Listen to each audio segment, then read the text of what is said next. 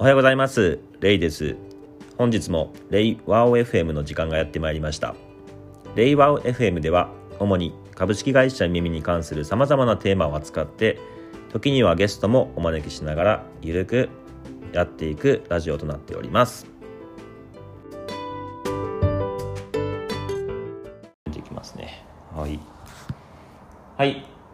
はですね、えー、Android テックリードの靴さんをお招きして、えっと、Android の、えー、日常についていろいろとお話できたと思います。よろしくお願いします。お願いします。はい。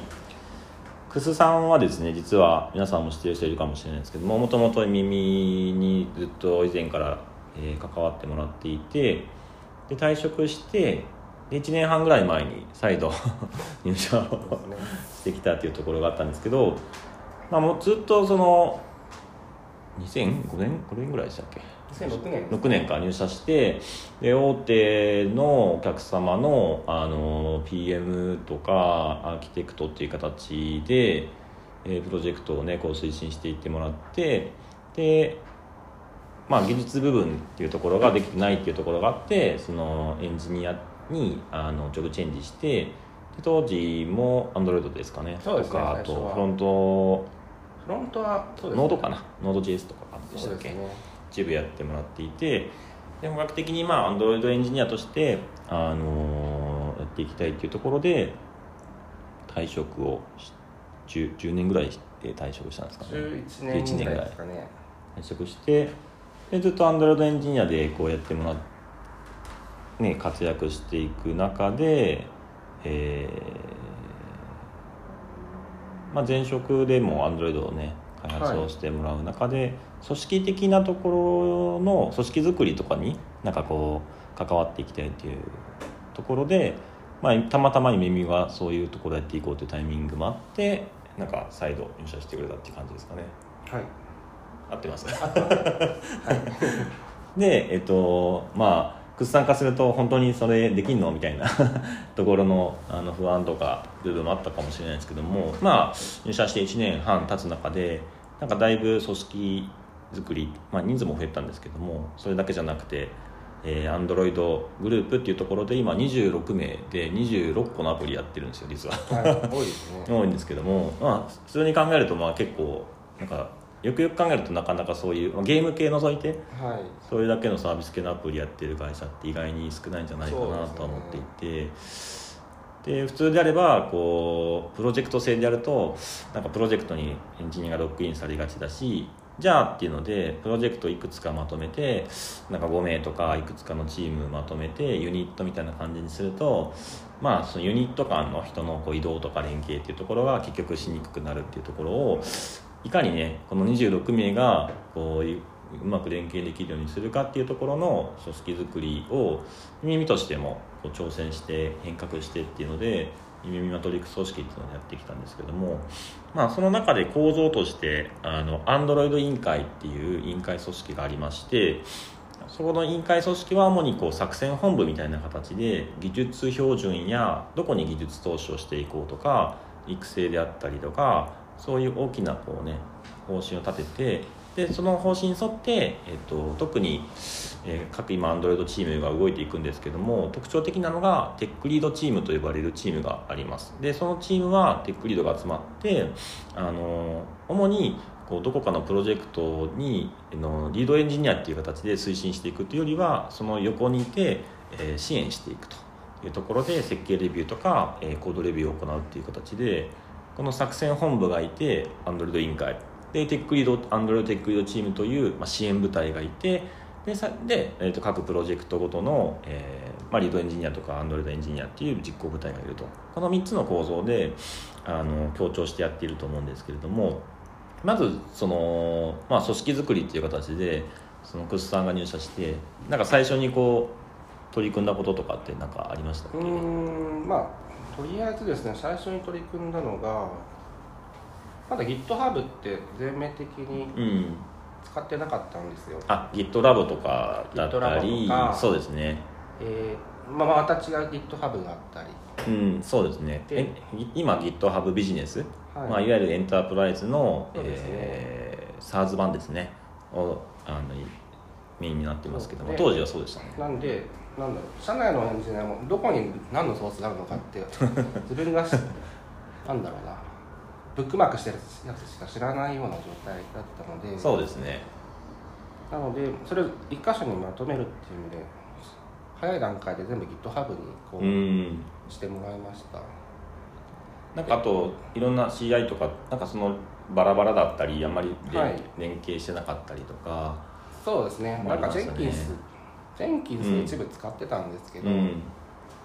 うんもう1年半前の時代時点でなんかレガシーな感じになってきてましたね。ちょっと運用がね難しいっていうので、はい、なので、まあ、ビットライズですね、うん、あれ全面移行意外に良かったですね。サークル CI とかはね使ってる会社もありますけど。うん。ビットライズはすごい簡単に使えるので、うん、いいですね。投票版いいですね。ビットライズ、はいあれも今後も使っていくかなうん、そうですね、で逆になんか、うん、CI とかって一生懸命やってる人もそんなにいなかったので、うん、なんですかね。特になんか反発もないというか、うん、みんなや、うん、それほどやってないんであいいもいいものができたって感じでしたもんね、はい、一気にこうできたって感じがしますね、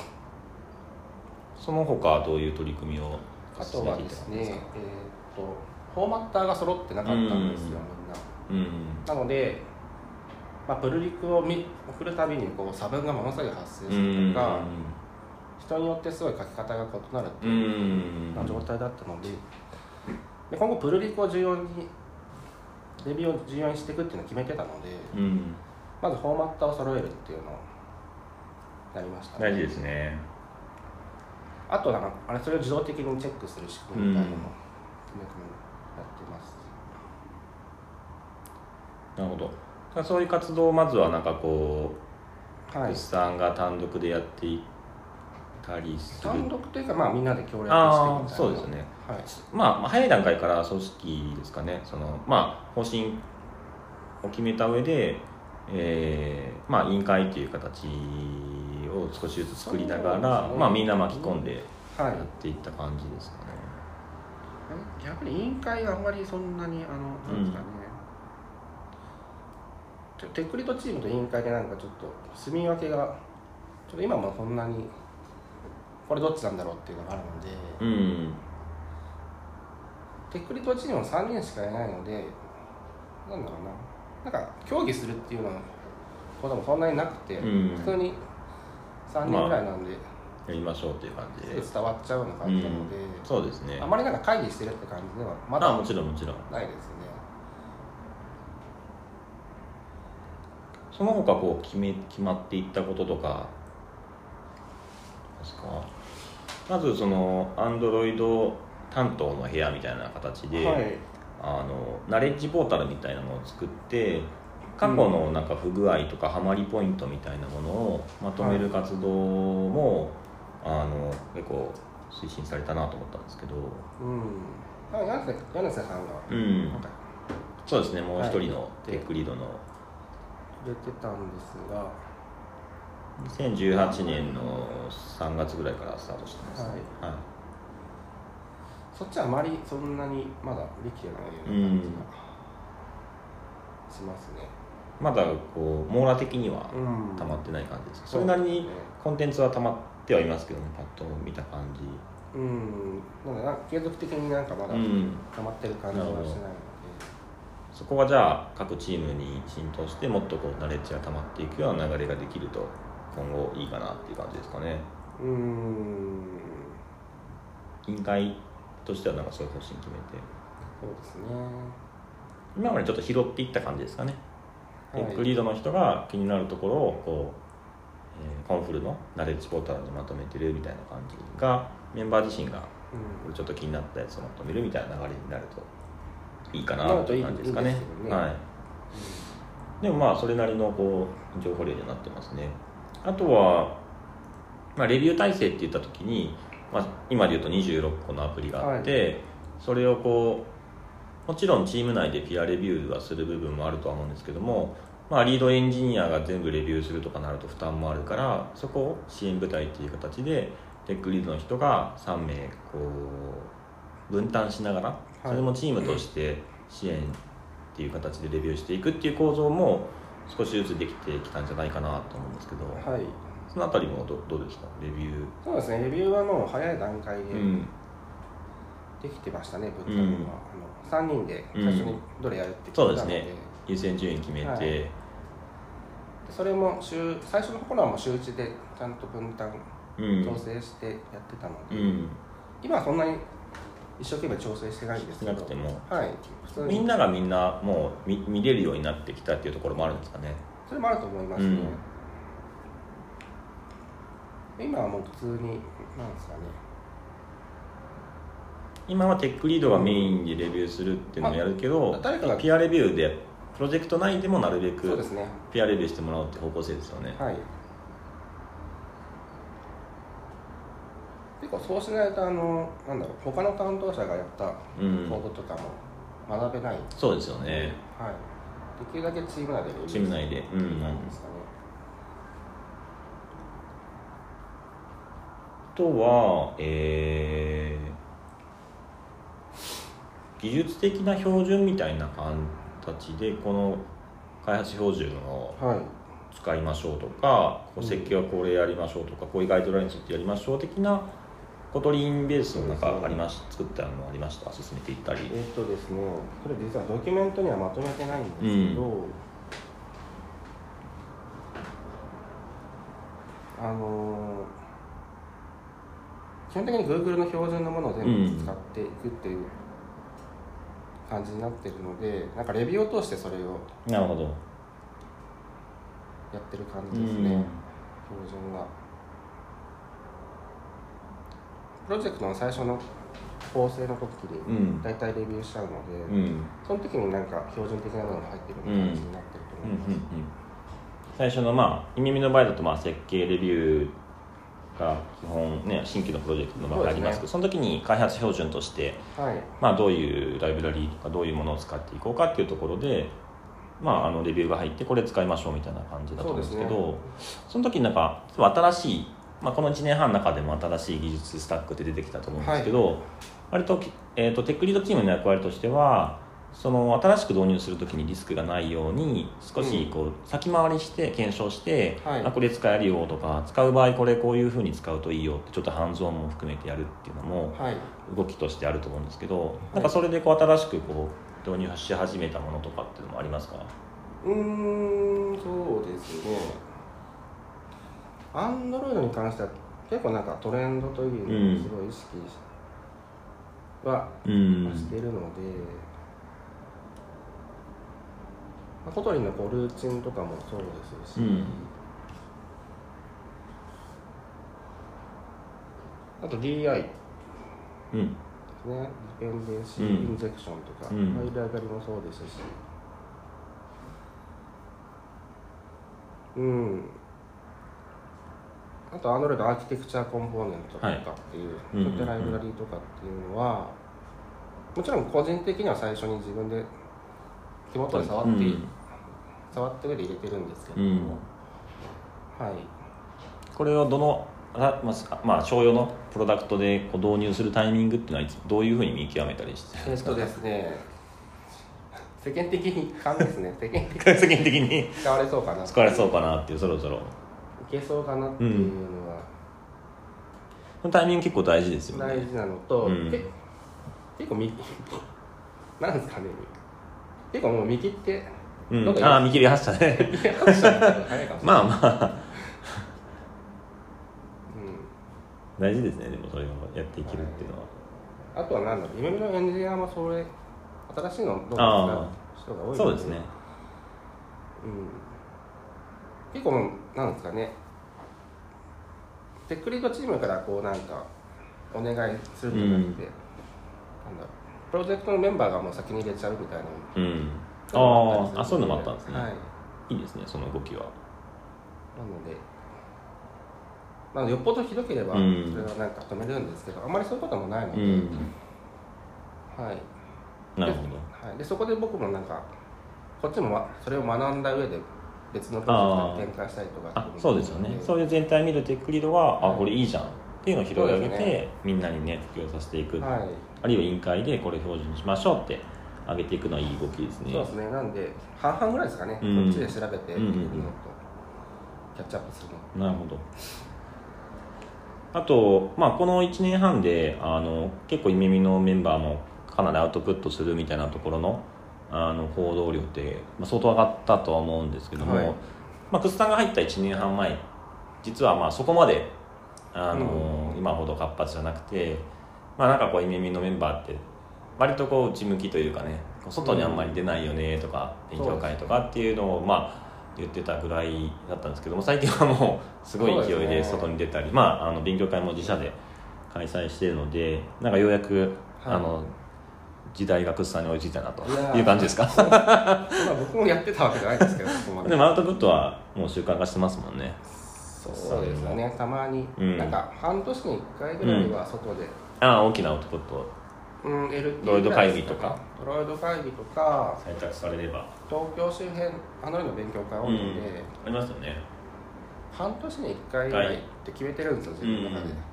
でそこに向けてなんか新しいことやってそこでアウトプットしてっていう、はい、いいサイクルですね。あと発表がもともと苦手だったっていうのがあってなんですかね。ええー、じゃあ自分に夢中って、はい、練習するために確かになんかあのドロイド会議以前の時もなんかとりあえずこうテーマ決めて投げて、ね、自分もよく知らないけど採択されたら勉強するぐらいの。知らないこと知ってることやってもなんか つまんない。まあそうですよね。ね使い回しみたいなねネタの。ちょっと背伸びするぐらいなるほど。じゃないとモチベーションがわかないですね。なかなかねこうシニアになどんどんなっていくに従ってそういうのってねあの億劫になっちゃいがちですけどそういう姿勢はすごいいいなと思いますね。逆になんかこうまああの結構いあのまあ何なのアンドロイド耳のアンドロイドエンジニア、はい、いろんな人いますけどもクスさんから見てなんかこういうタイプの人が多いなとかなんかあります？そういう特徴とか。比較的他のグループに比べたらあまりそんなにあのなんだろうなガツガツしてるし。ああそうですね。俺が俺がみたいな。そんな人はいないんで iOS グループと違います。ね落ち着いた人が。落ち着いた人。うん。僕もそう思いますね。多いんですけど、うん、やっぱりみんな優秀だなとは思う。ので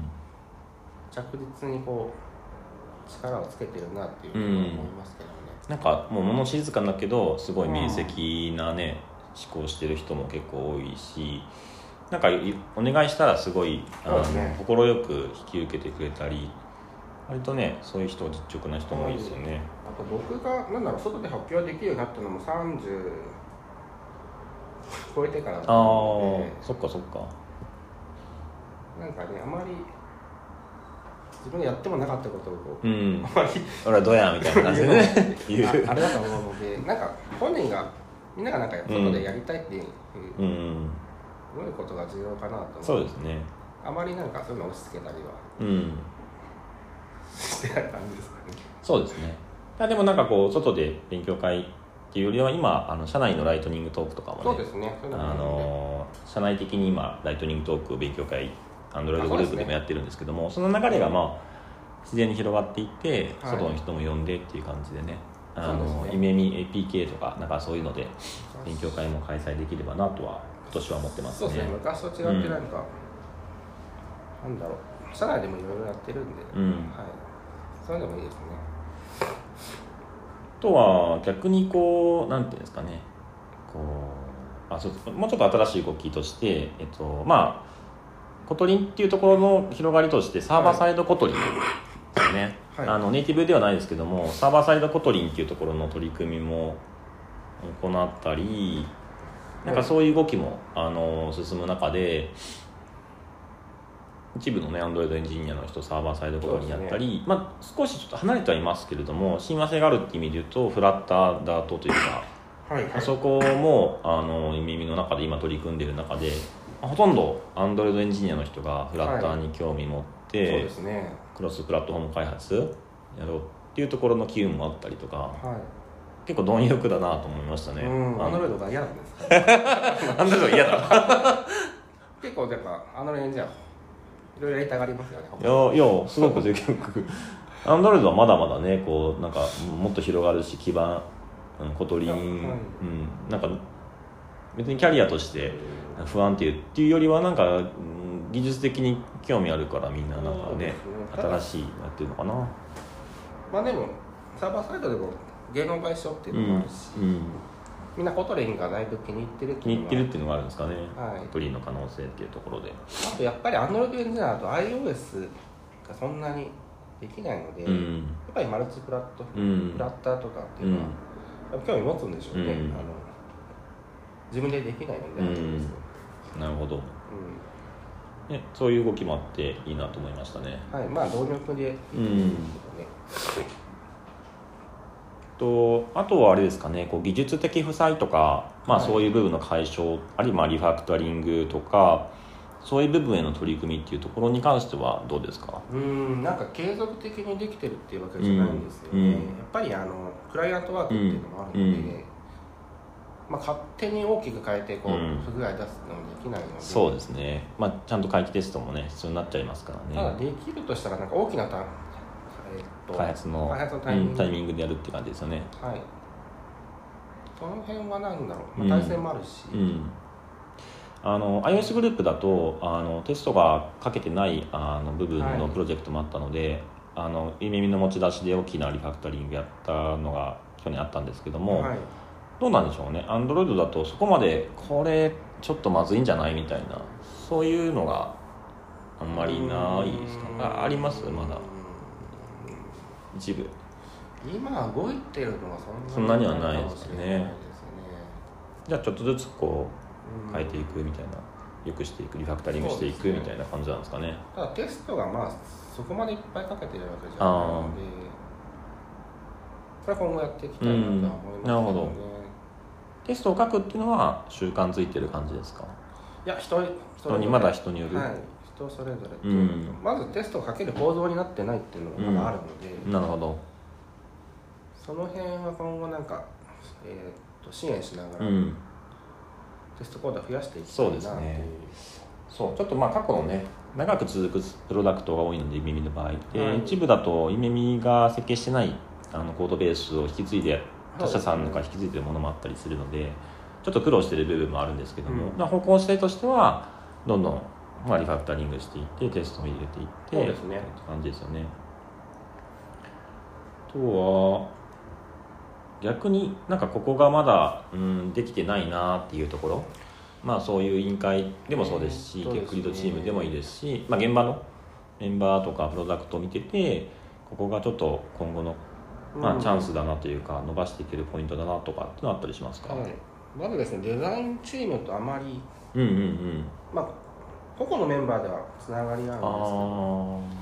うんうんまあ、グループとしてちゃんと連携できてなかったり、うんうんうんあと素材のやり取りとかっていうのもちゃんと統一していないので、うんあとはなんか先進的な UI とか UX っていうのも確かそういうの取り組めてないので、にうん。その辺の連携がまずできていないっていうのと、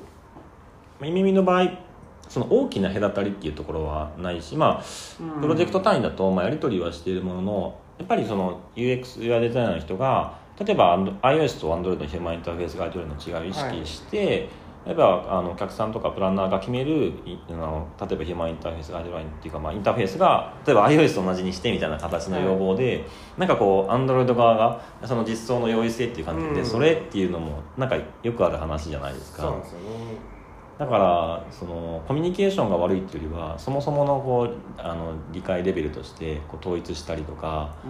うん。さっき言ったようにその素材とかそのデータの受け渡しの方法っていうところも決めてやらないとなんか手戻りとかねそうですね。発生するからそのあたりなんかか見ててこれ課題だなと思ったのってありました？いやそこまではないんです。もっとよくできるんじゃないかっていうところですかね。はい、もっと効率化はうん。できそうな感じがしますよね。マテリアルデザインちゃんと理解しろよみたいな、まあでもお互いちょっとうん歩み寄らない、確かにね。両方大事ですよねそこは、はい。今少しデザイングループの人がああいうアンドロイド理解も入ってきたりとか。そういう動きはある、そうですよね。みたいなので。なるほど。だんだんできうん。取り組みはできつうんつあるんですけど、まあこれからこれからっていう感じですかね先進的な UXUI っていうところって Android でもなんかそういうところってあありますね。あるんですか？やっぱり、はい、やっぱり新しいマテリアルデザインの。あとジェスチャーとかもありますし、うん。マテリアルデザインも更新されてますし、うん。そこじゃあアップデートしていくってことですね。そうどんどんどんどん。ねその割とこうモーションデザインとか動きがあるようなうん心地よさとか、そういうのを求めなんか追求したそうなアンドロイドエンジンでもいます？そうですね。まあいると思いああなるほまど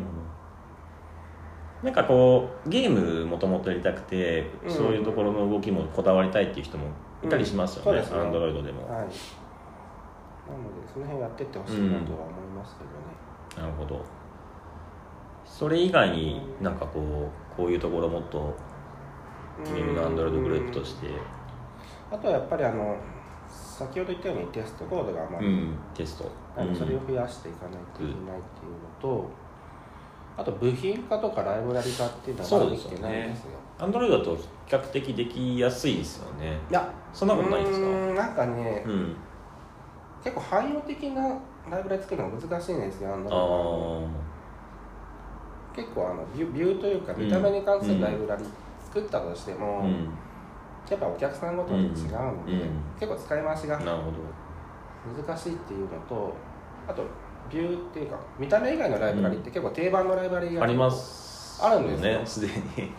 うん。なので、うん。あまりなんか社内で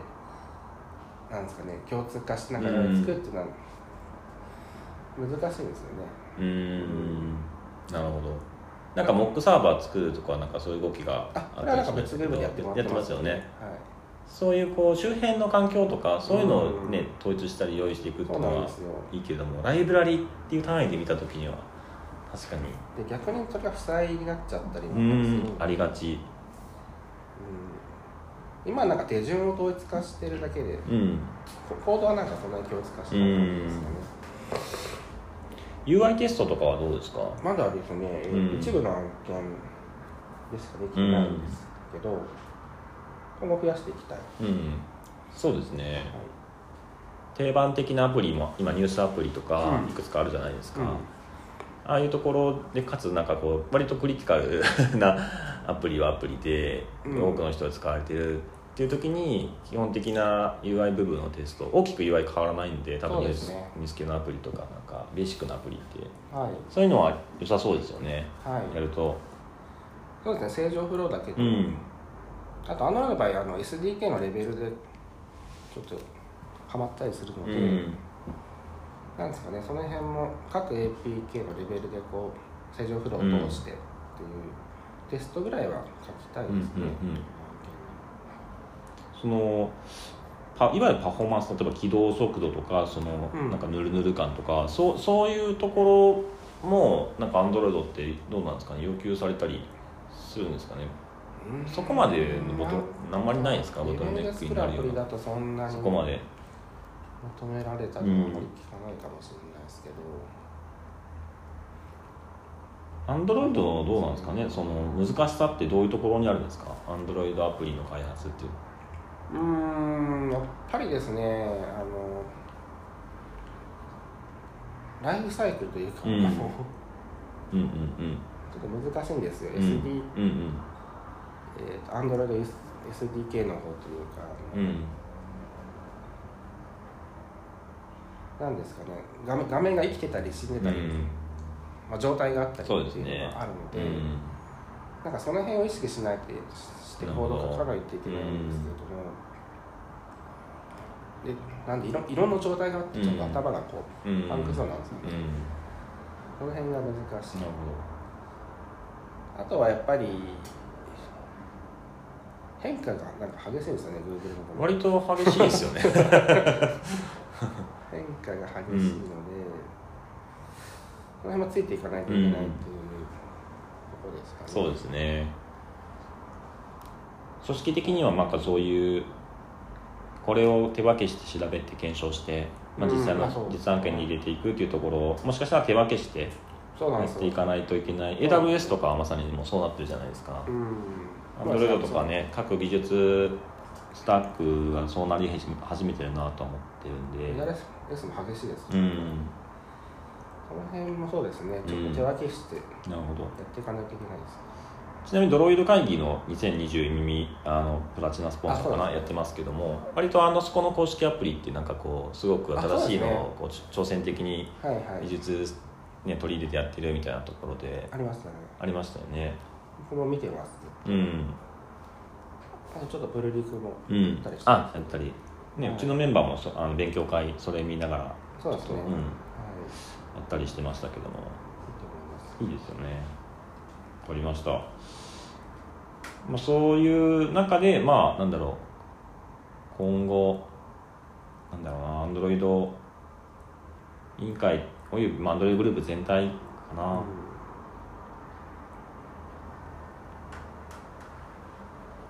こうやっていく中でどういう人が足りないというかこういう人がいるとさらになんか違った変化がありそうだかなっていうのがあります？やっぱりあの他の委員会に比べてこう勉強会とかうん。外にね出していくうん部分ああいうのが活発、比うん。較的比較すると活発ではないので、うん。その辺をなんか指導してくれるそうですよね。みんなものすごい実力あるけどなんかこ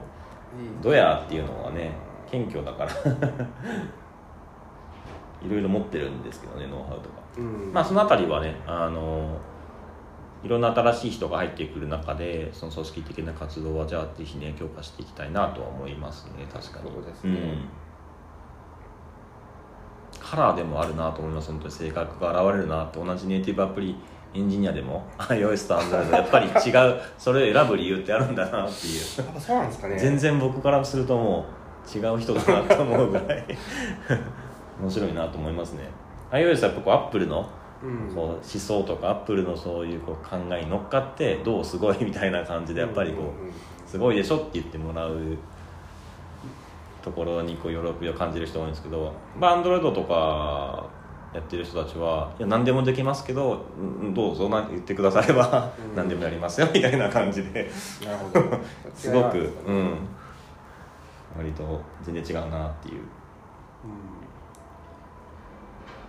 もうね今後いろんな広がりがあるのでコトリンベースもそうですしまだまだ Android もね進化していきますし、はい。まあ、耳の Android グループもこれ今後もいろんな課題がねやっぱりはまあいい意味でのねチャレンジっていうところは継続してまあやっていく、はい。まあそういうこう一つの結構体制はできてきた感じですよね。そうですね。うん、ぐ26名もいてそんなね連携してやってるのってまあ、まあ、ないですよね本当に。意外にこ大きなサービスうん。のアプリやってるチームねあのスタートアップとか見ても、まあ、スタートアップ結構大きなベンチャー見てもなんか数数人しかいないってよくありますもんね、うんうんあそうですね。全然。結構そう。たった3人なんだ、うん。そういうのも結構うん聞きますね、なんか有名なアプリでは。うん。まあ、もちろんその人数が多ければいいというわけではないんですけども、い、ろんなプロダクトをねこう関われたりいろんな人と関われたり、まあ、さっきのようにこう組織的にいろんな新しいことを取り入れてやっていくっていう意味では比較的いい環境がねできてきたなとは思っていて。そうですね。うん、いやあとは本当に1年半でだいぶね変わっていったなと思うのでまた今後もちょっと楽しみにはしてるんですけどねどういうふうに広がっていくか、クスさん自体はその今 Android にこう専念してそのやってもらってると思うんですけど、技術的には他のもうんなんか興味あったりするんですか？やっぱりやっぱりあれですね。 Kotlin のサーバー側ですねああ。の辺やりたいなってちょっと思ってるなんですかね。どっかで区切りをあのつけて。区切りをつけて。半,、うんうん。半分ぐらいはちょっとサーバー側でやりたいなと思ってます、そうそうそう、まあ、余談ですけどその Android テックリードチームって割とこう3人今いてそれぞれ結構いろんな技術スタックやってますもんね。柳瀬さんとかサーバーサイドもやってるしフロントエンドもやってるし、そうですねあそうですよね。福坂さんもうん なんか普通に以前まではサーバーサイドでちょっとヘルヘルプ的に入ってもらってバリバリやってもらってたりとか。あそうですね。やってましたね。だからその幅広い視点みんなテックリード持ってるのであんまりこうアンドロイドの技術に関するこう部分だけじゃなくて開発プロセスとか、うん。なんかその仕事の手順であったりとかそういうところも含めてなんかこうなんかこうメンタリングっていうかこういう考え方で仕事をするんだよっていうところも含めてうん。なんかみんな親切になんかこうレなんか教えてるなって印象ちょっとありましたけどね。うん、テックリードチームはやっぱり、まあ、年齢層がうん、経験が長いっていうのがやっぱあるんで、みんなサーバーサイドが入ってますからね、うん。うん。だから結構りなんか理想的だなと思って。いやそのアンドロイドだけこういうライブラリ使っとるとかこういう書き方した方がいいよだけじゃなくてうんなんかコミュニケーションするときはねこういうふうにのこと気をつけてやりましょうとかね、まあ、なんかいろんなことまでその、まあ、支援サポートするっていう意味ではそうですね。いいなと思い僕はあまりできないですね。柳瀬柳瀬君柳瀬君とかね。福坂さんは。そうすごいですよね。あのチケットの切り方とか。開発サイクルの回し方とかまあ、そういった意味でもなんかまあテックリードの人自身も単に技術の部分だけずっとね見るだけじゃなくていろんな技術アンドロイドだけなアンドロイドだけじゃなくていろんな技術スタックをね耳の今の構造だとあのちょこちょこ手出せるうん、うん、そうです状況にねはあるので、結構あのよそ他のことやってちょっとまた新しい視点でうん、アンドロイド見れるっていうのがあると思うので、柳瀬君うまいことやってるなと思いますね。アンドロイドの部分のをこう維持しながらも、うんなんかサーバーサイド行ったりフロントエンド行ったりあちこちそうですね回ってるんでうんうん面白い動き方だなと思いながら。っていうところで、まあ、いろんな形でこう今まで実さんも入ってもらってから大きく変わった Android グループなんですけどまた引き続きに今後も新たな展開をできぜひ期待してますっていうところで、はい、以上となります。はい、ありがとうございました。ありがとうございました